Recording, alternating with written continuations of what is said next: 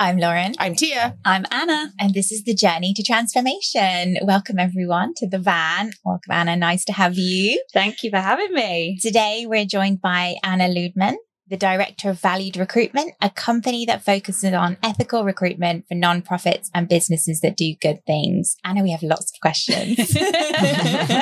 But first, tell us about yourself. Tell us about your journey. Okay, so I've been a recruiter for around 12 years. Don't hate me. I'm a good one. I'm a nice one. We wouldn't let you in the van if you weren't. We have such a bad reputation, but I'm a nice one. So I look back already at my journey when I started recruiting, and I'm already a bit ashamed as to how I spoke to candidates, how I spoke to clients. We're yes people. So recruiters, we get a job in. Yes, yes, yes, yes, yes. Now I look back and I think, how many people was I alienating by saying yes? So I've been on this journey for the last few years where I'm really having a think about who am I not representing? And that comes from my own lived experience of a couple of things. So a few years ago, my husband became really, really sick overnight, and there was nothing wrong with him. He was great. He was fine. And suddenly over a 2-year period, he had days where he couldn't walk. He couldn't get off the sofa. He went to the toilet about 20 times a day, and it all came out of nowhere. And we realized that he had Crohn's disease. So he really struggled going to the workplace, and he still has Crohn's disease, but he was fitted with a colostomy bag at the age of 27, and that's changed his life. So we call it Bilbo Baggins, and Bilbo Baggins is my friend, and I adore Bilbo. But it's changed his life, and thankfully he can live quite a well life now. But he really struggles in the morning. So because of that experience, I realised that someone like Dexter now does not have access to the workplace as we know it. So that happened. A couple of years later, we had our first child, Lily. We've since had our second daughter, Betsy. I realised as a mother working part-time, I now don't have access to the workplace as we know it. So we work really hard. We love working. We're very ambitious. For us to now not have access to 99% of jobs out there because they're advertised as full-time was a bit of a shock. So when I went back to work, I realised that all of these people I'd years ago said, I'm sorry, I can't help you. You work part-time. No, we don't have those jobs. I was part of the problem. So I've since started up Valued to try and rectify that and try and represent those candidates that historically have not been represented. That's kind of my story in a very, very short nutshell. That's great. Yeah, that's amazing. And really heartfelt to hear the lived experiences you went through and then how you're bringing that into Valued Recruitment. And so you started Valued Recruitment a year or two ago? Yeah, a year ago. Wow, amazing. And how's that going? It's going really well. It's really well. I mean, it's a ridiculous idea to set up a new company during lockdown, right? You're ridiculous. Yeah. I mean, we're all in good company for that. Yeah, it's true. But I think, I was working at a really lovely organization before, really lovely, but I was arguing with clients every day. So a client would send me a job and I'd say, why is that on there? Why does it need to be full-time? Why are you asking for a carbon copy of the person that was in the role? Can we reimagine it? So I argued with people all the time, and it got to the point that it was a bit awkward. And I thought, if I'm arguing with my clients, I probably need to do that on my own rather than with someone else's name attached to it. Yeah. So that's when I decided to go on my own. I thought, enough's enough. And it was difficult to know how brave can I be? How outspoken can I be? And as the years gone on, I've become more and more brave. And that's been a really liberating journey to be on. Amazing. The space of no fucks given. Yeah. When you get there, it feels really, really good. It does. It feels really good. I think I kind of hit that peak maybe about 3 years ago. That's where I was just like, I just know I'm not doing it. Whatever it is, I'm not doing it. Yeah. And it feels really good. I feel like I'm hitting it now. I'm like getting into it, and it's a really good feeling. It's really nice. Yeah. You're talking back a lot though. Oh yeah. You're like, oh no, what have I created? I'd like you to give some fucks. So talk about some of these arguments that you're having. What were you talking about then? What were the pain points that you were seeing then and that you're seeing now? So some is about wanting these cookie cutter individuals that maybe doesn't match real life anymore, or the way that people's lives are complicated. But what are some of the other tricky points that you're jumping into and tackling? Oh my gosh, I could talk about this all day. How many hours do we have? We can do multiple segments. That's fine. Oh my gosh. So there are so many people that are not being represented. And I'm just figuring this out. You know, I come from a place of white privilege. I'm able-bodied. I live in Surrey, a very white suburban area. I appreciate my privilege. And I'm trying to use that to really try and do something good with that privilege. But I am learning all the time. So the people that are being underrepresented, I'm just learning about this at the moment and I'm doing the work. And I think that's what I'm trying to say to my clients. Do the work. It doesn't stop. So with Valued, I don't know everything. I'm not the most inclusive recruiter in the world. I am constantly learning and I'm constantly trying to do the work. But the people I have so far seen that are being really massively underrepresented are people with disabilities. I mean, that is a huge issue in the charity sector. Single parents is a massive issue in the charity sector. People of colour, women at a senior level. I mean, we know these problems exist, but my frustration is recruitment's never changed, ever. The job descriptions I'm getting are the same job descriptions I was getting 7 years ago. They have not changed. The amount that's changed in the world since that point, and that job description has not changed. And what I'm saying to clients is you are looking for a carbon copy of the person in that role. You're not reimagining it. You're not looking at who could add value to your organization. You're just wanting the same person for the same hours and you're dictating how they work and when they work. And I'm done with that. I don't think it works in today's society. It never has done, but particularly post-COVID, that does not work. So there are a whole host of people, amazing people that could do wonderful things, but they just need a bit of flex. That's all they need. Mm-hmm. They need to be able to say, I'd love to work for you, but mornings are difficult for me. So I need to work from home in the mornings, or I want 3 days a week, or I want condensed hours, or I'm a carer for my elderly mum and dad, and I need to start work at 10. Whatever it is, we've all got stuff going on and we just need an employer to embrace those differences and our individuality and bring us on board. And I think that if we had difference in an organisation, our organisation will flourish. So stop trying to replicate this sameness. It's boring. And that is why there is no diversity in the charity sector. It is simple. It's just crazy that the charity sector is there, given its own mandate, its own potential values that it puts out there, you know, and that values mismatch is kind of crazy. Yeah, that is a massive frustration for me in terms of I work with a disability charity and I ask, how many people with disabilities do you have in your organisation? And it is 1-2%.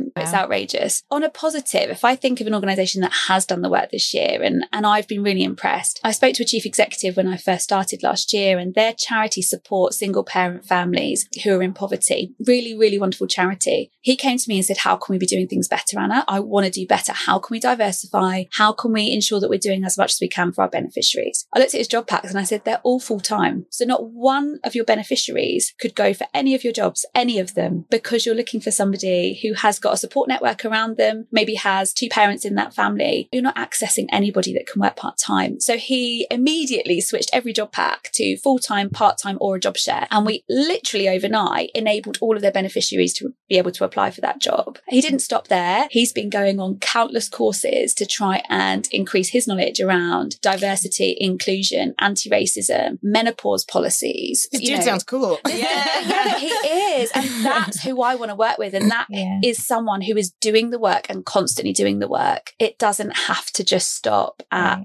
that job pack. So there are good people doing good things, but you've really got to assess, what are we doing? And yes, we have a diversity problem. That's because of what we're doing now. We need to change that. It sounds like you're really looking at the systemic stuff. So in the work that Lauren and I do, we're often like, look, you've institutionalized this way of thinking, this practice. How did you do it? You did it because that white dude 15 years ago hired people they liked, then they hired people that they liked, and then they just kept replicating, as you said before. And so we're often talking about, like, you need to get different people, different minds into your workspaces and reducing all of those barriers. So talking about even the menopause policy, which is something that we're hearing more and more organizations start to talk about, is one that also just seems a little bit weird that we haven't been thinking about that as well. And like the barriers, we had a woman who was talking about Louise. Hi, Louise. She was talking about she's been on this journey herself to get organizations to think about it from that perspective because of brain fog and all of this stuff that's really important to consider. And I also wonder, you were saying before about post-COVID, it almost also feels like people are just like not taking shit anymore. Yeah. We got a taste of the good life. We didn't go to work. Yeah. We got to work from home. now it almost feels like a collective unionizing around better work environments. Yeah. Oh, absolutely. People have had enough. People are done. And I want to make it clear, Valued would not be here if it wasn't for COVID, because January 2020, I was still arguing with clients about one day working from home. That's just, yeah, that's you like know? 2 years ago. I mean, I've been furious for a long time, right? Yeah. Let's just put it out there. I'm constantly furious about things. That's just me. You're in good company. Love it. But that was the arguments I was having. And the clients that were coming back to me, the hiring managers saying, how can we trust someone that's going to open the floodgates? That's just going to mean a set of precedent for everyone else in the organization. And that, in terms of disability and caring responsibilities, you know, all of that, the amount of people that couldn't access work because they were being asked to go into London 5 days a week. So yeah, absolutely. Since COVID, that's the only reason Valued is here, because those are the arguments I was having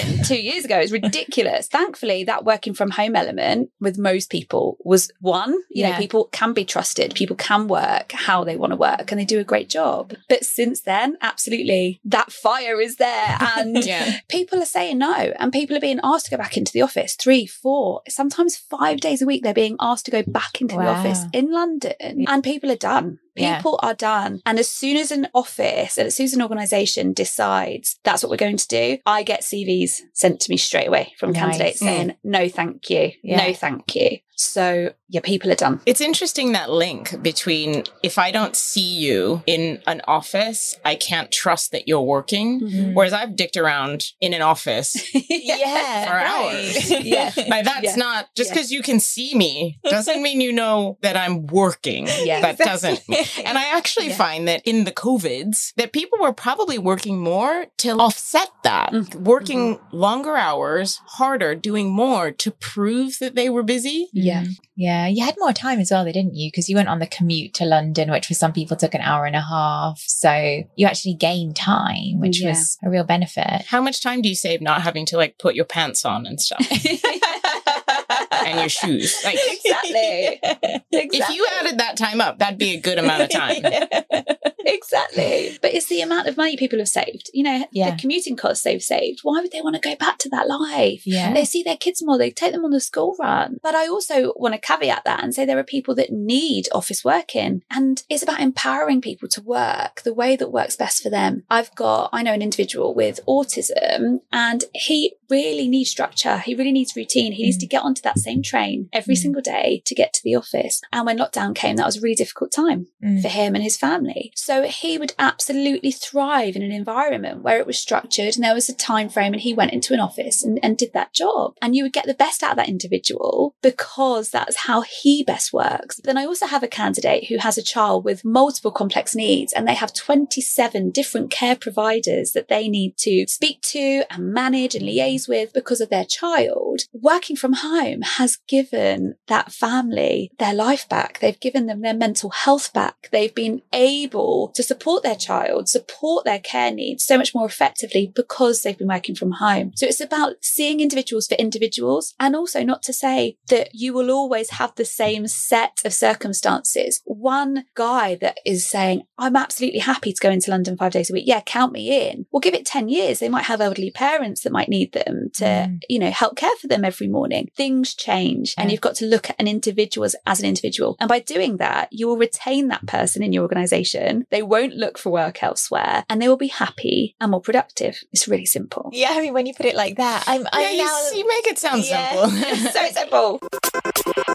You make it sound so simple, so easy, and yes, everyone should be doing this, but you're still getting pushback, I presume. Oh, I mean, Huge. Can you tell us more about that? Huge. So again, when I first started out, it was really difficult to know how brave to be, because again, as a recruiter, you're a yes person. That's what we're told to do. That's how we're trained. You get a job in. Yes, we'll take it. Yes.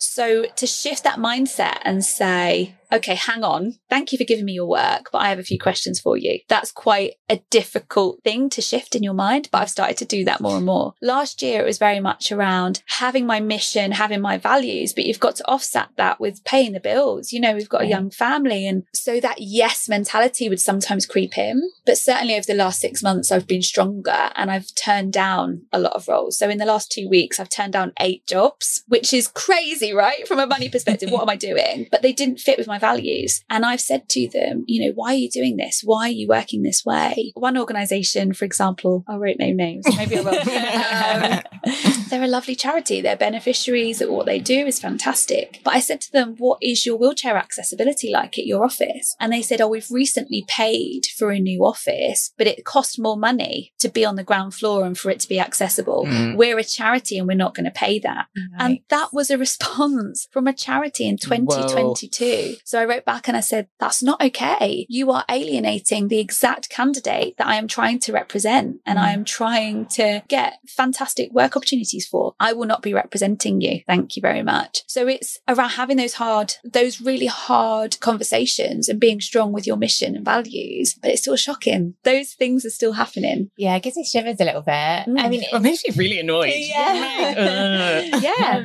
Did they ever reply to you when you pushed back? Yeah, they did say, you know, good for you being so steadfast in your mission, and they wish me luck in what I'm doing. No, you need luck, not me. Yeah. I'm good. Yeah. But I know 5 years down the line, their workforce will look the same. They weren't diversified at all. Yeah. You know, their beneficiaries will not be represented in their staff. Yeah. I know that, but I don't want to put my name to it. Yeah. And I've now got the freedom to be able to do that. Whereas working for another organization, I wasn't able to do that before. Right. So that has been quite liberating. But yes, there's so many countless things. Give us another one. I mean, as well, multi-agency roles. So I'm saying I will only work exclusively on opportunities at the moment. And I absolutely believe that, because you can only recruit inclusively. You can only ensure that it's a welcoming, supportive, empowering process for candidates if you have complete control over that process. If you're working against or up against 4 other agencies that are all trying to get to that candidate before the other person, and some recruiters are cowboys and they're trying to squeeze candidates into jobs that they don't want. I don't want to be aligned with that. I don't want to be competing against people like that. I want to be doing a good job and doing it properly. And I also want to be advising clients around, what does your job pack say? What is your EDI policy? You know, what's your menopause policies? What's your breastfeeding policies? What's your maternity policies look like? What's your sickness policies? I want to really dig down into their organization and what are they doing with people that are working there? What's your wellness initiatives like? I can't do that when I'm up against other organizations trying to fill that same role. I'm never going to make a difference if I'm doing that. So I'm now steadfast and saying I will only work on exclusive roles, which again is quite a leap as an independent recruiter. Yeah. I mean, people should have huge respect for that, though. And in the charity sector, you're basically echoing the values that they should have back at them. I can't wait till we're like that.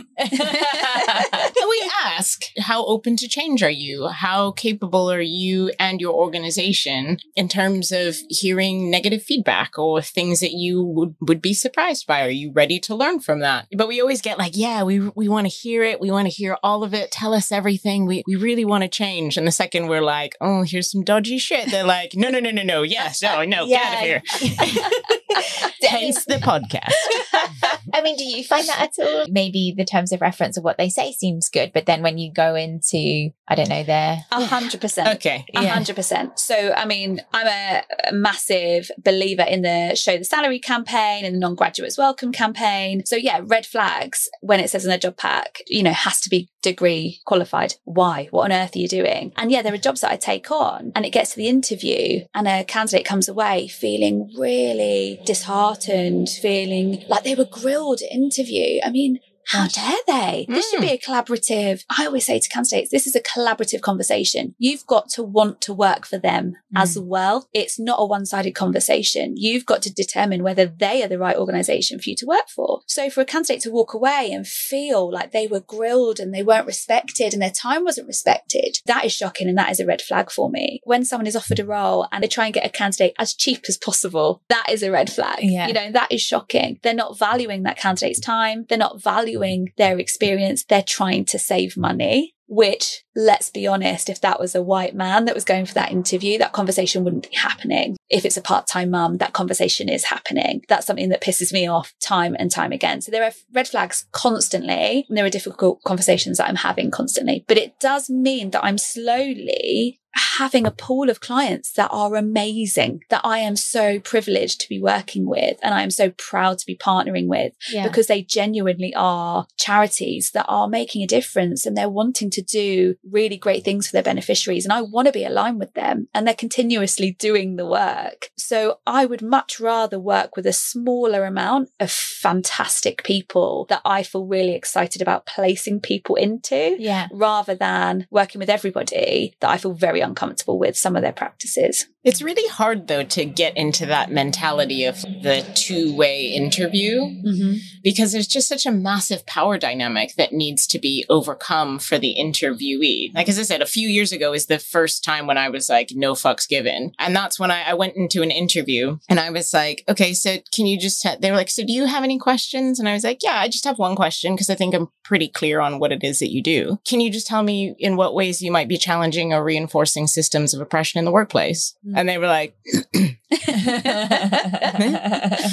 I was like, I appreciate this is a hard question, but I want to know if this is going to be a terrible place for me to work. I just need you to tell me if it's going to be horrible. And I'll know by the way you answer this question. It's hard to get into a space of being able to ask those types of questions back, because that's also from being in a place of privilege where I just left a relatively well-paying job and had an opportunity to coast off of that. But if I hadn't been back in the workforce in a while and really needed that job, I think they would have been like, we're a bunch of white supremacists. Cool, fine. No, I'm really adaptable and flexible in the workplace. What you need and how you enter that space really depends on what you need. And the best organizations I'm finding are comfortable with their uncomfortableness. I think that's the point. We're all having really uncomfortable conversations right now, but it's trying to really bed into that and really delve into that and enjoying that learning experience. But if you're shying away from those conversations, then absolutely they're not the organization to be joining. At all. So yeah, I find that all the time. And that's the thing that we like when people are like, yeah, it's going to be gross and painful and hard, but we want to try and do it anyways. I always like that. I don't mind how weird and uncomfortable people get in that process, as long as they're trying to work through it. Yeah. No, I totally get that. I've always gone with the mindset that I need to have 2 or 3 questions to ask them at the end of everything. And I think I try, like you, to make them somewhat creative. There was one interview I went for a large organization, and a lot of shit got down in that organization. And I was like, so why are you still working for them? Because I was like, I need to know. Why are you still there then? So yeah, I think it's a really good critical approach. But you're right. It is a place of privilege being able to be picky about who you're working with. Mothers in particular who really struggle to get jobs. It's really, really difficult for mothers to get back into the workplace, for them to ask those hard questions. That is a very, very difficult thing to do. And they don't have the privileged position to be able to do that. But yeah, I absolutely think that that shift needs to happen, because it is such a candidate short market. And I am saying to candidates, there are not enough candidates out there, and there are so many jobs. So you are in demand. And I'm saying to clients, you need to shift your thinking. This isn't, oh, look how many CVs we've got. Look at all these brilliant candidates to choose. You're having to pick the best candidate as quickly as possible, because someone else is going to snap them up, and you've got to entice that candidate and show them how wonderful your organization is so that they pick you. That dynamic has shifted, and if a client is so old-fashioned they haven't realized that, the candidate's never going to come and work for you. That's such an empowering place to be. I feel like we need to shout that from the rooftop. Do you think that's why we've gotten like quite a few back-to-back projects? Because it's a candidate short market. Like, hey. Maybe it is. It's a good time, and I say to candidates, it's a good time to be looking. If you're looking for a new job, start now. It's a good time to be looking. Do you find that there's a difference between like the size of the organization in terms of how they approach these things? So, I mean, because a lot of our clients are big international development organizations, and I think, you know, they move at a slower, more bureaucratic pace, I'd say. In their recruitment, in the thinking. Versus maybe a smaller kind of national charity, maybe. Yeah. The larger charities kill me. Absolutely kill me. It's so difficult. I love the charity sector. I probably should say that, actually. It's, I don't we love it too. We just also hate it. Yeah. But we're here because we believe in the premise of it. I adore the charity sector. I love what it does. I love being a part of it. But the big charities, the work that they do is phenomenal, but they've almost gotten so big, they've completely lost sight of how to treat people. And that is a massive frustration for me. The last straw actually at my old organisation was I worked with the biggest charity. And I worked on a job. So it was a 60 grand job, really big job for them. I worked really, really hard on that project. And one of the candidates I put forward was a part-time mum. She was absolutely phenomenal. Now, what she had done in her current organisation is she'd gone on mat leave. When she came back, she asked for part-time hours and they demoted her. So she was, for example, on 60 grand. She went on mat leave. She came back. She said, can I do 4 days a week? They said, absolutely not. We can offer you 4 days a week at 50 grand. You're demoted. She had no choice but to accept it. Wow. She accepted it. She went for an interview for this job that she absolutely could do. She was the right candidate. She'd smash it. They offered her the job. They said, absolutely, we'll offer you the job. What is your current salary? That is a big no-no. All that does, asking someone what their current salary is perpetuating their current ethnicity gap, pay gap, gender pay gap that they are currently facing. That's all that's doing, is perpetuating that. You should be looking at offering them the salary they deserve rather than what they're currently on at the moment. And science research has shown that, again, white men of privilege will pretend they're on a higher salary. So that question doesn't make any sense, because basically if you can black more, you will. It doesn't make any sense. They offered her the job and they offered her £12,000 less than the advertised salary. She was so grateful that a charity of that brand had offered her that senior level position that she accepted. Oh, wow. And I left because I could not be associated with that practice anymore. I couldn't be associated with getting somebody as cheap as possible. And it just perpetuates that this woman, because she had some time out of the workplace, was so grateful for that opportunity, and I couldn't bear it. I couldn't bear it anymore. And that is the last straw, and that's why I left. Wow. Yeah. That's really disheartening. Yeah. But we know it goes on. Yeah. We feel that. Yeah. It really drives me crazy. I mean, it's good because it motivates a lot of the work that I want to be doing and the changes that I want to see. It's almost like when I hear shitty stories, it fuels me. I'm like, yes, okay, now I know. I think when things are good, I'm just going to be like, oh, well, I might just have to create problems. I mean, they're never going to be that good. That you have to do nothing. Come on. They're never going to be that good. But it's just interesting when you're talking about these gaps that organizations create when they shouldn't. We finished a project and it was this whole thing about they want to like decolonize their practice. So they moved their headquarters to... They just happened to also ship a bunch of white people to that head office. And I remember having an interview with somebody and he was like, we're trying to decolonize. We're trying to do this thing. One, we don't even know what that means. He was like, I tried to give up my job so that somebody who lived in the global south could take my position because my job doesn't need to be here. And they wouldn't let me do it because they didn't want to have to pay the leaving money to him. Yeah. Hang on. You literally have somebody in a weird position who's like, take my job away from me. Yeah. He was a white man, by the way. So fine. You can find another job really easily. This is a really massive gap between what you want to do and you have somebody facilitating the process for you. And now you're literally just creating reasons for why you can't really live those values in that moment. It's just quite shocking. Yeah. Shocking. Yeah. And it is the larger charities. That is it's really difficult. Although I will point out, I mean, I don't know if would you call them, they're not one of the largest charities, but Friends of the Earth are doing amazing things at the moment. And I want to shout out to them. They are going to be piloting a 4-day week for all of their staff come October. Amazing. They have got working groups for Black women. They've got working groups for non-binary staff members. They've got menopause clinics. They've got... Are they hiring? Yeah. Bye, Lauren. And in turn, they get a climate day off each. They just get a day off to do nice things for the for the earth. Nice. To be friends of the earth. Yeah, I love it. They get amazing annual leave. They get so many amazing wellbeing initiatives. And again, it's about seeing their staff members as individuals. And that's what's so important, and welcomed and embraced and empowered to be themselves from day one. So that organization I'm very excited about working with. I see the work that they're putting in. And I think it helps that their chief executive is a co-chief executive. They're a job share pair. And it's a guy, a white guy, which is very, very unusual to be in a job share, with an amazing woman, Miriam, and they have just fed into this wonderful culture of, it's okay that you've got a life outside of work. That's fine. Yeah. So someone like that, I'm really excited about. That is really exciting.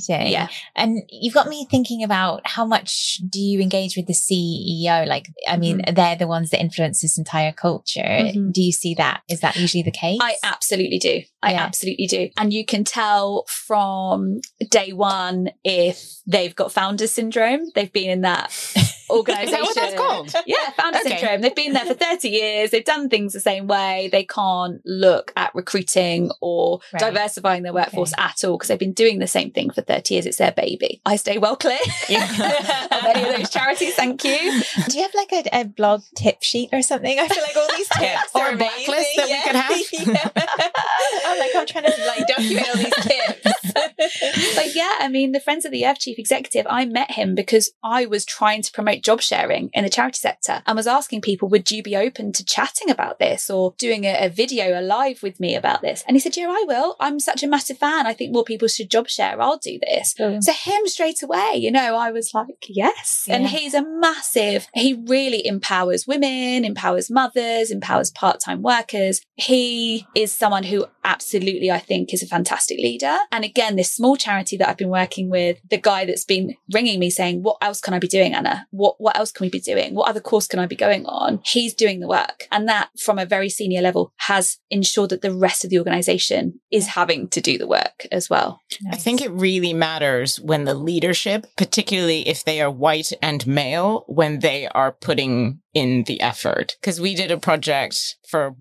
The project team was saying all the right things. And we were like, cool, all right, we're going to do some transformational shit. We're going to shake this whole thing up. The more up the ladder you got, the more diluted the message became, to the point when it came back the other way, I was like, this isn't what? this is all... I don't like any of this. And our biggest thing that we really, really emphasized was the role of leadership. If you don't put this in, if you don't embed it, if you don't support it, it's not going to work. So you can have all of these clusters, you can do as many of these reviews as you want, and thank you very much for the money, but it's not going to matter. You spent this money for nothing if your leadership aren't behind the change. It's a massive international organization. The examples we pulled out that were really good, had strong female leadership, but just strong leadership who were really behind gender equality, gender equity, diversity, inclusion. They were really, really behind it. The ones that were the shittiest, which was the one where they were so resistant to it. And they were like, it's fine, it's cool, no big deal. No, that's fine. That's normal. That's office banter. Like, you guys are gross. Yeah. Yeah. Cringe. We'll cut a lot of that out. Yeah. That's my struggle. That's my frustration, is that the charity sector have got to be seen to be doing the work. They've got to be seen to be diversifying. And I get calls saying, hi, we've heard that you're an inclusive recruiter. Here's a job pack. Thanks. Send us CVs in a couple of weeks. And I'm like, whoa. Yeah. No. Yeah. No. What have you done? Where are you at? What's your current workforce look like? And they say, oh, no, yeah, we're great. We've all been here. It's like a family. Oh, no. Oh, God. Yeah, that's not okay. All you're thinking is insular. Yeah, as a family, you will look the same. You will do the same stuff. And that's what's difficult. But like I say, as time goes on, it's been quite nice to say no. And that's what I think people are only going to get better if you push back and say, we will not help you. Sorry, you're not where we want to be. I often think that people try and do that with us, because with this example, we were like, oh, so what did you like about our proposal? And they're like, we love that you said like feminist and anti-racist in the first sentence. And I was like, cool. Okay. But now I'm realizing that actually what they wanted was that label, and then one brown one white one, two women, to legitimize and their behavior. No questions beyond that point. Yeah. Yeah. And I think that's what I'm worried about. I don't want to be seen to help them say, oh, we've recruited inclusively. No, you haven't. You've recruited the exact same person that you were always going to recruit. It's just my name's on there. I don't want to be associated with that. But they are using, they're picking an agency because it will look like they're being inclusive. That it doesn't start and end there. Yeah. It's not my job. I don't work for you guys. Do you ever come in at kind of like the end point? Maybe you've hired someone and you find out they're leaving or something for whatever reason. Do you ever sort of ask, well, how was it? How's your experience? Feedback is so important. With Valued, I'm very, very candidate focused. And I've always had that feedback from managers. God, you're very candidate focused. Whereas recruiters are very client focused. That's the commission. That's where the money's coming from. I'm very candidate focused. That's where the heart is. That's where the interesting stories lay. And I always ask for feedback. It is imperative. And I want feedback on my service as well. How can I get better? How did you feel? Did I empower you? You know, how was that experience for you? But also for clients, how was it really to work there? And then that builds this picture for you for the future. You know, that's not going to be a great environment for my candidate and I don't want to be associated with that. Or they really did practice what they preached. They were wonderful. They were supportive. When the shit hit the fan because someone's family member was poorly, they really supported that individual. They couldn't do enough for them. So feedback is incredibly important. And it's a very, very insular place, the charity sector. We all talk. We all know. Yeah. Yeah. You know, we all hear about these big brand names. We have our own stories to tell. So you've got to be careful because we all talk. Yeah. Absolutely. And we did an episode on Glassdoor where we actually read some comments about some, and it was a really fun episode. It was a really funny episode. And the favorite part of that was that we then got emails back of people saying, here's my Glassdoor review. Oh, and we were like, cool. Like, we've created audience engagement. Like, this is fun. But that's the thing. There are so many ways to give feedback on your work environment. And I think that it's important to do it in any space that you can, because it helps other people to know what it could be like in that situation. So I like your approach. Yeah, I'm into it because I've worked with a recruiter once and she was really, really great. Well, the first time was not so great. She sent me to a job and I was like, I don't know why I'm here. They didn't know why I was there. No. And they were like, so what do you know about like the British parliamentary system? And I was like, I just got to this country 45 minutes ago. I know there's wigs sometimes. And they were like, okay, cool. Bye. I was like, okay, bye. But then after that, it was, much nicer. And she followed me along on my journey. And then at a certain point, she kind of disappeared. But I wonder the utility of like staying in contact with somebody and building a relationship so that you've got that staying candidate focused for how long? Yeah. I feel quite proud that I hopefully, and I've been told by candidates, I've created a safe space for them. And I don't think there is many safe spaces for candidates to go and say, look, this is what I'm going through. You know, candidates come to me and say, we're trying for a baby. What does that look like in 6 months, 9 months time? Should I go for this job? And I'm like, right, let's sit down and look at what maternity you're owed. And I'm a massive advocate for pregnancy to not be a barrier to the workplace and to career progression. But it is. There's no denying that, but it shouldn't be. But I've created hopefully that safe space for candidates to say to me, these are our future plans. How can work fit into that? What should I do? And it's trying to empower people to be their real selves rather than just try and squeeze them into a predetermined job description and say, this is what you look like. This is who you are. No, you're a real person with your own story. So hopefully that safe space means that we have that future relationship where that's great. I found something brilliant for them. But in 3 years time, it doesn't quite fit with where they want to go in their life. So let's have that conversation. And it's lovely. I do place candidates throughout their career. From the last 12 years, I've recruited people, say, 3 times into different jobs, which is a lovely thing. Nice. Yeah, and a real comfort knowing that you know them and their journey. Yeah. What I want to do is kind of duplicate you a couple of times and put you into human resources in every organisation that I've worked for. Yeah. Oh, and HR pushback all the time with me. Yeah. All the time. And again, I'm like, okay, goodbye. Because you are the ones implementing policies. And if you have that attitude, the chief executive might be great. The hiring manager might be great. If you aren't on board, I can't do much with that. Thank you. I have had one good HR team, and it's because I learned how to keep them happy. What they did is they would pool the professional development money, and team managers would have to battle for that money. But what I would do is I'd bring the HR department like chocolates and like all this shit, like cookies. And I was always like, how are you? You okay? Like, it just was like really, really nice to them because everybody hates HR, everybody. And I was like, oh yeah, no, great. No, love it. And I would just like take them out to drinks. And I always got the majority of the professional development money because I was like, if people don't use it, I'll take it. And they're like, just take it. They're not going to use it. Okay, cool. And I'm like, yeah, no, remember my team was sick. They don't have enough days off. We know, what can we do? And when I got better at working with them, then I started to see the benefits of them working with me. Yeah. But, you know, that's a different story, I suppose.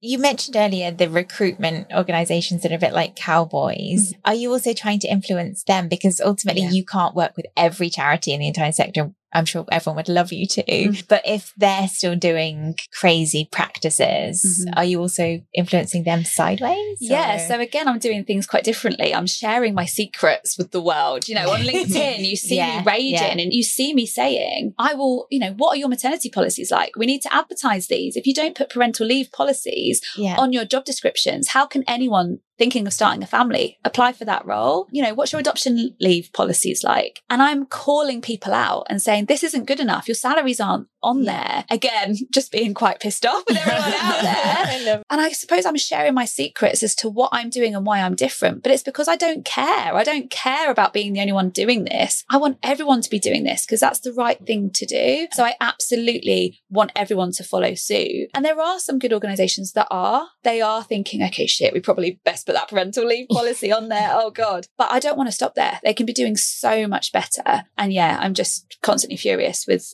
everyone, to be honest. Constantly furious is your hashtag or your sort of tagline. That could just be the title of this episode as well. Yeah, that's true. I love it. For example, I shared a few months ago techniques for clients interviewing a candidate and for candidates interviewing. And someone said to me, why are you putting it out there? You're sharing that with everybody. And I said, I don't care.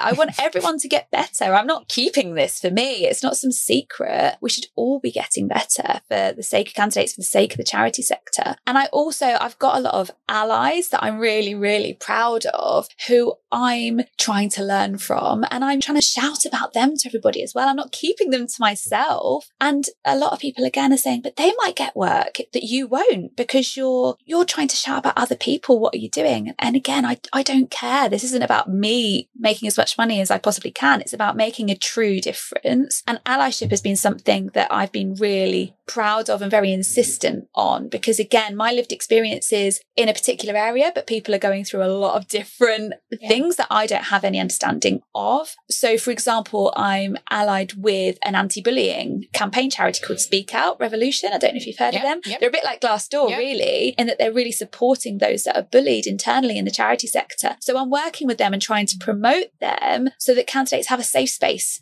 to go to. I'm sure you've heard of Martha Awojobi, who's doing fantastic, fantastic stuff. I'm supporting the convention soon that she's putting on, which is absolutely amazing. I can't do all of this on my own. And it's only when you hold other people up and support others that you're going to make a real difference, rather than just sitting here and taking it all for myself. You're not going to do much with that. Yeah. That's a quote. Yeah, definitely. And yeah, what an amazing approach. And I think it's one of the reasons why we reached out to you is you are vocal, you're putting the videos out there, you're putting the tips, and it's so different. When I'm looking at other recruitment people, no one is boring. Yeah. Well, no one is like really putting it out there and honestly saying, here's a client I worked with, they were amazing because they did this, this, and this. Mm-hmm. Like nobody is saying that. Mm-hmm.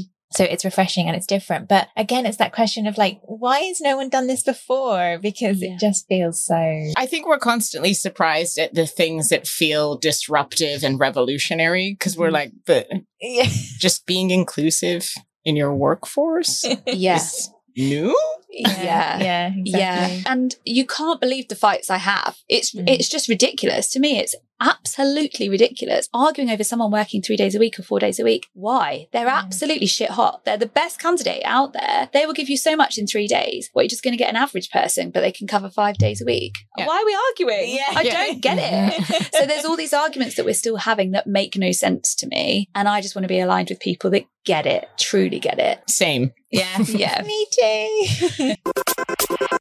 So maybe just a couple of takeaways I am getting from you. Just treating people like they're individuals, that they have their unique experiences and not that they're static, that actually they will change. And again, it just feels so logical, but I think saying it out loud, you know, understanding how that fits into the recruitment process. And also a couple of hot tips for us, maybe asking those critical questions of the organization you're interviewing with, like treat them as if you're interviewing them. Exactly. Do you actually want to work for them? And a good test is, you know, are they accepting the uncomfortable conversations or questions that you're asking? So yeah, these are some things I'm definitely going to take away. For me, it's a strategy perspective or thinking about organizations and how organizations as a whole can be different. We always say, not just us, but we, the universe of thinking people, say the more diversity you have within your organization, the better. Because you have different people, different perspectives, you're finding new ways to solve old problems. But I don't think organizations have ever taken it to the next step of saying, okay, we want diverse people in here, but with that diversity comes new ways that we need to think about how to bring those people in or how to make it accessible for them to come into this space. And things just thinking about if people are parents, what are the unique needs that they would have to coming into this space? You want happy, whole people in your workforce. Mm-hmm.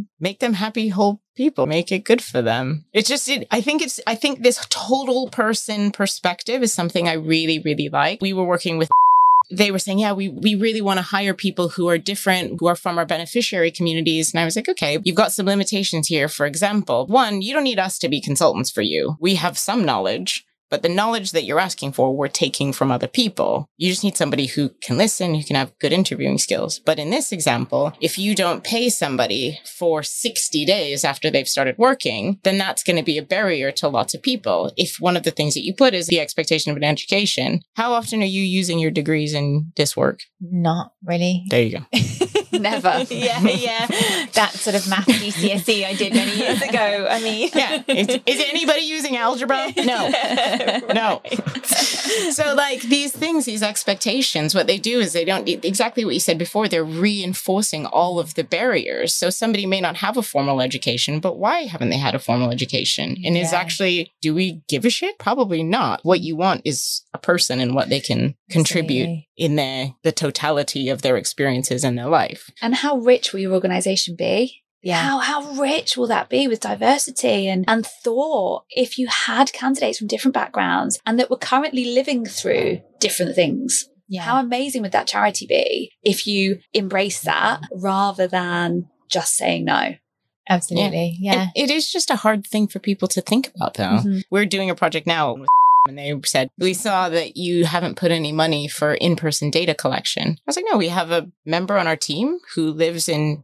He's very competent and capable to do this work. We don't need to replace him. And they said, okay, and now talk us through the salary. I was like, well, he is equal to us. So he's getting paid the same amount as us. This is our line. Yeah. This is our position. We're not going to, I was like, I don't care about cost of living. People want to make that argument. And I understand where that situates itself. The first time we did it, it was hard to throw that out because I was like, I don't know what people are going to do because it's a little bit different from what people have done. But they were like, no, we think that's great. It's a great idea. And I was like, yeah, okay, but maybe cool. That's also about being strong in your values, like very much like, you know, you are staying steadfast to it and people have a respect, hopefully, for that approach. Yeah. The second time we did it, they didn't mention it at all. Yeah, exactly. I was like, okay.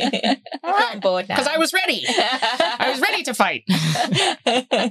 And I must say, Anna, I think it's your email address. It's your value. Your value. Yeah, I think it's great. Yeah. And every time I place a candidate in a job, I'm sending them a notebook and it says, you are valued, Jane, or you are valued, whoever. So they can always look at that. They can always every day open up and just know they are valued. And that's hopefully where I've placed them. They will feel like that every day. Oh, so nice. It sounds like you're heading in the right direction. Yeah. So I'm very optimistic that they do feel valued. Yeah, me too. Right. I've loved this. Yeah. Thank you so much, Anna. I've learned a lot. I can't wait for your hot red tips or red flags, should I say. Yeah. I need a list of those. Red hot tips, blacklist. Those are all the things we need. Yeah. Well, thank you. It's the first time I've chatted in a camper van. This is awesome. This is so cool. Great. Amazing. Well, I'm Tia. I'm Lauren. I'm Anna. And this has been The Journey to Transformation. Thanks so much. Thanks. Bye. Bye. Thank you for listening to this week's episode of Journey to Transformation. Leave us a 5-star rating and a written review wherever you're listening to this podcast. Journey to Transformation is written and edited by us, Tia Rogers and Lauren Burrows. Our music comes from Praz Canal.